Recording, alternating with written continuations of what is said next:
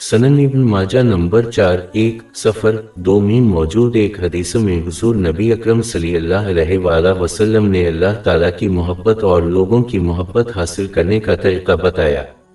اللہ تعالیٰ کی محبت اس وقت حاصل ہوتی ہے جب انسان اس مادی دنیا کی زیادتی سے بچتا ہے جو اس کی ضرورت سے باہر ہے۔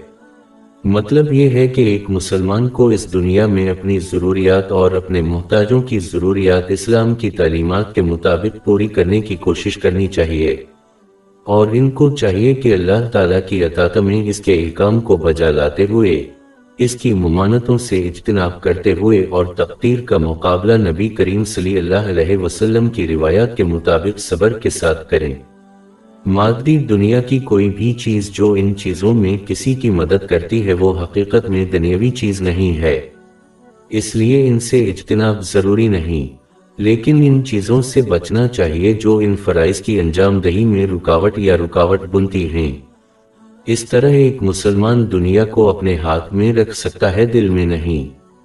اس طرح ایک مسلمان اللہ تعالیٰ کی محبت حاصل کرتا ہے کیونکہ یہ رویہ انہیں اس کی اطاعت میں کوشش کرنے پر مجبور کرتا ہے جو اللہ تعالیٰ کی محبت کو راغب کرتا ہے۔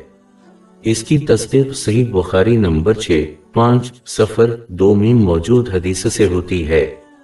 آخر میں ایک مسلمان اپنے دنیوی مالوں سے بچ کر اور اس کی خواہش کر کے لوگوں کی محبت حاصل کر سکتا ہے۔ حقیقت میں ایک شخص صرف اس وقت دوسروں کے ساتھ منفی رویہ اختیار کرتا ہے جب وہ محسوس کرتا ہے کہ دوسرے فعال طور پر ان کے مال کی خواہش رکھتے ہیں یا جب دوسرے دنیاوی چیزوں کے لیے سرگرمی سے مقابلہ کرتے ہیں جن کی وہ خود خواہش کرتے ہیں۔ مطلب یہ ہے کہ جو چیز کسی کے پاس ہے اسے کھونے اور مقابلے کے ذریعے ان چیزوں کو کھونے کا خوف دوسروں کے کئی منفی جذبات کا باعث بن سکتا ہے۔ اگر کوئی مسلمان اس حدیث کے پہلے حصے پر عمل کرنے کے بجائے اپنے آپ کو مشغول کر لے تو یہ انہیں فاضل دنیاوی چیزوں کے مقابلے میں حصہ لینے سے روک دے گا، جس کی خواہش دوسرے لوگ کرتے ہیں، کیونکہ ان خواہشات کی اکثریت غیر ضروری دنیاوی چیزوں کی ہے۔